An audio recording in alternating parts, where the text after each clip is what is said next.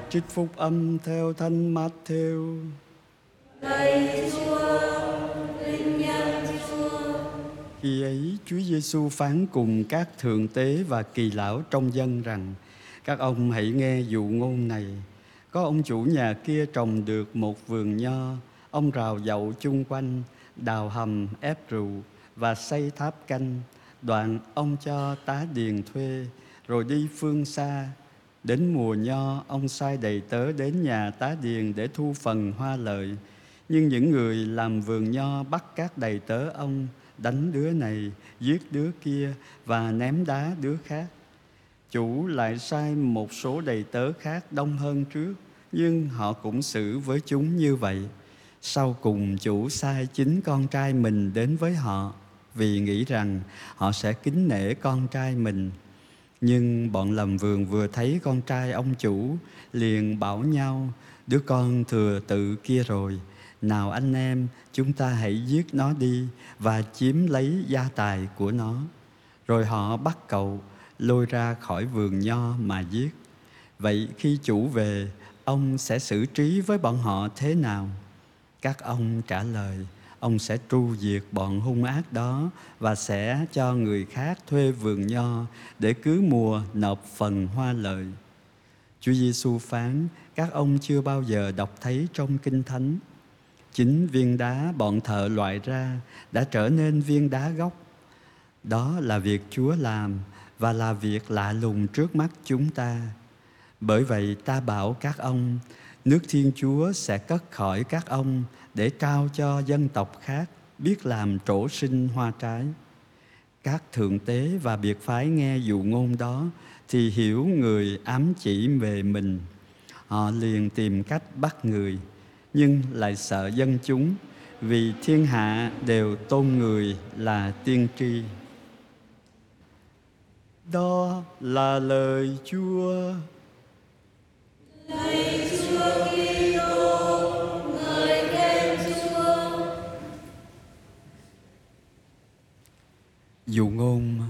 Cho chúng ta thấy dung mạo một thiên chúa, tin tưởng ở nơi con người. Ông chủ vườn nho là chính thiên chúa, và khi ngài đã giao cái vườn nho đó, ngài chuẩn bị trước mọi chuyện rào dậu làm tháp canh. Tháp canh là cái nơi mà những cái người thợ ở, nhưng mà tháp canh còn là cái nơi mà canh chừng kẻ trộm đến trong cái mùa à, nho mùa gặt hái Thiên Chúa tin tưởng và giao cho con người những cái trọng trách, à, những cái à, bổn phận mà mình làm ở trong đời sống. Thứ hai, chúng ta thấy đó là một Thiên Chúa kiên nhẫn. Có thể nói là nhẫn nhịn nữa, mặc dầu là người có quyền và là chủ của cái vườn nho.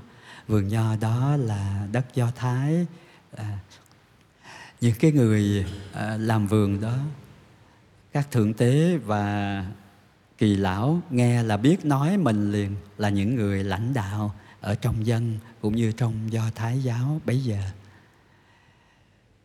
Thiên chúa à, cho con người cơ hội nhiều cơ hội tại sao thiên chúa không có trả đũa liền? Cái đám đầy tớ đợt đầu được sai đến, đã bị đứa thì bị đánh, kẻ thì bị giết.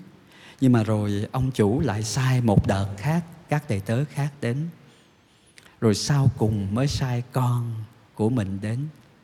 Và tất cả đều bị những tá điền gọi là sát nhân này giết hại hay là bách hại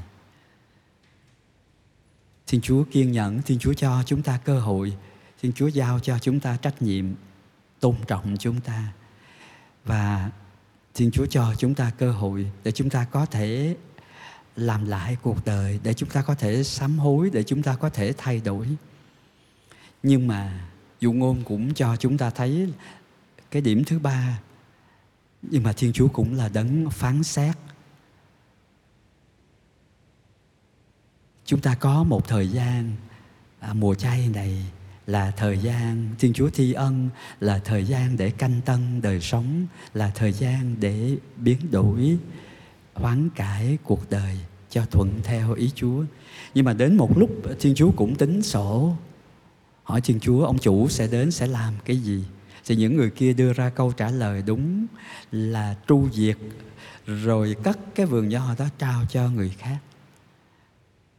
Một trong những cái à, cái điều mà làm cho những cái người tá điền này đau khổ là Thiên Chúa cất đi cái công việc mà trước đây đã giao cho mình và để trao cho người khác. Có lẽ Thiên Chúa không có tru diệt như cái câu trả lời của những người biệt phái nhưng mà chính những người này đã tự đặt mình ở ngoài cái thánh ý của Thiên Chúa. Cái cuộc chống lại ông chủ À, à, đây là câu chuyện thời sự của thời đó. Những người chủ có đất nhưng mà ở xa rồi cái khí hậu khắc nghiệt và cái thời đó là kinh tế cũng bất ổn.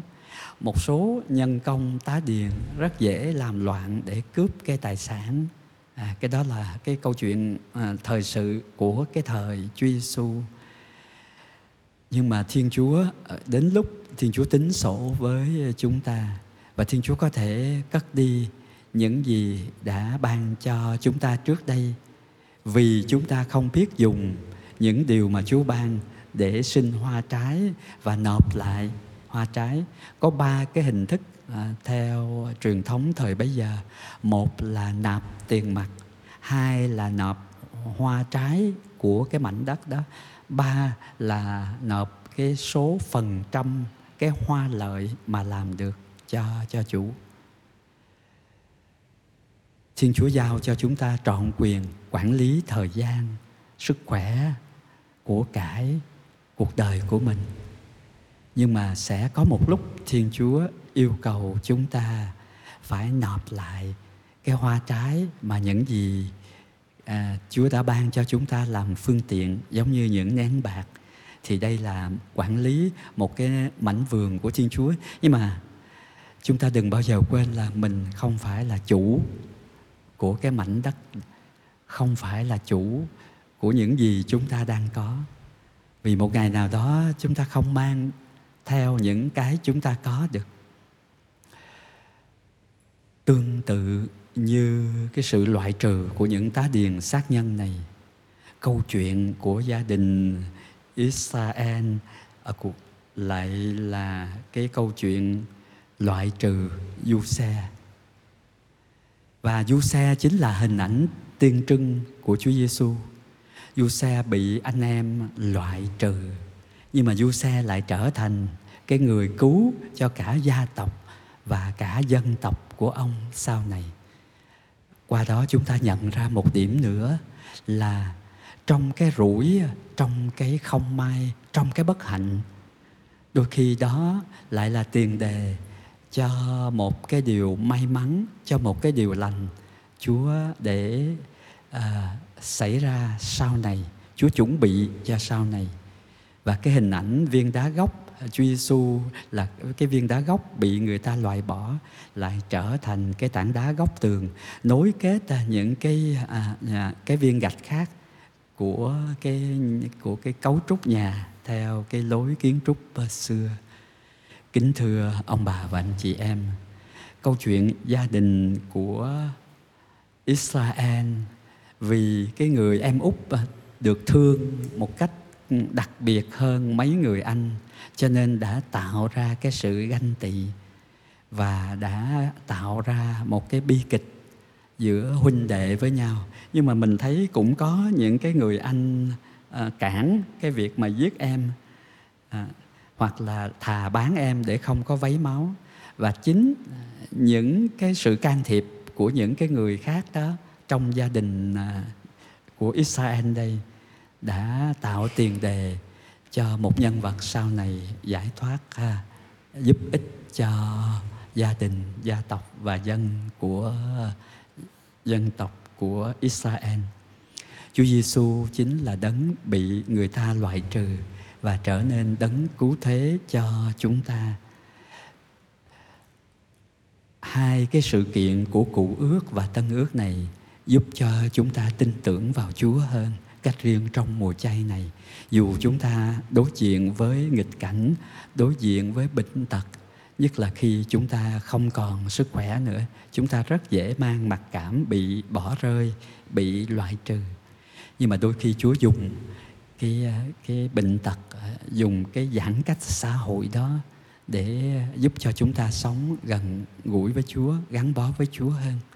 Cách đây ít ngày tôi nghe một người cụ tài xế chia sẻ cái chứng từ là cái mùa dịch khiến anh ta từ cái chuyện ngưng lái xe đến sau khi ờ, bình thường hóa trở lại anh ta bỏ luôn cái nghề lái xe. Vì trong cái mùa dịch đó, anh ta đi học cái ngành y, đông, y học cổ truyền, để trước hết là chăm sóc cho bản thân và những người yếu ở trong gia đình của mình. Nhưng mà rồi, cái nghề đó khiến cho anh tiếp xúc được với các bệnh nhân ở cái phòng khám và anh ta đón nhận à, cái tâm tình cũng như là anh ta đồng cảm với những cái nỗi đau. Thật ra mỗi thánh lễ anh ta dự có cái gì đó dâng lên cho chúa là dâng cái người bệnh nhân mà hôm nay mình đã giúp mình đã à, chăm sóc cho cái bệnh nhân đó. Anh ta cảm thấy thánh lễ nó sống động hơn. Ước gì của lễ chúng ta hiệp dân với bánh rượu trên bàn thờ trong thánh lễ này đó là những gì rất là đời thường mà chúng ta cu mang cái gánh nặng trong lòng của mình, cái nhọc nhằn của thân xác của mình sau một ngày làm việc và cái niềm đau hay cái nỗi mất mát của thân nhân, của những bệnh nhân mà mình quen biết. Đó là của lễ đẹp lòng Chúa để Chúa biến đổi thánh hóa và thăng hoa, tạo cơ hội cho cái sự cứu chữa cái ơn cứu độ đến với chúng ta và đến với nhiều người khác. Amen.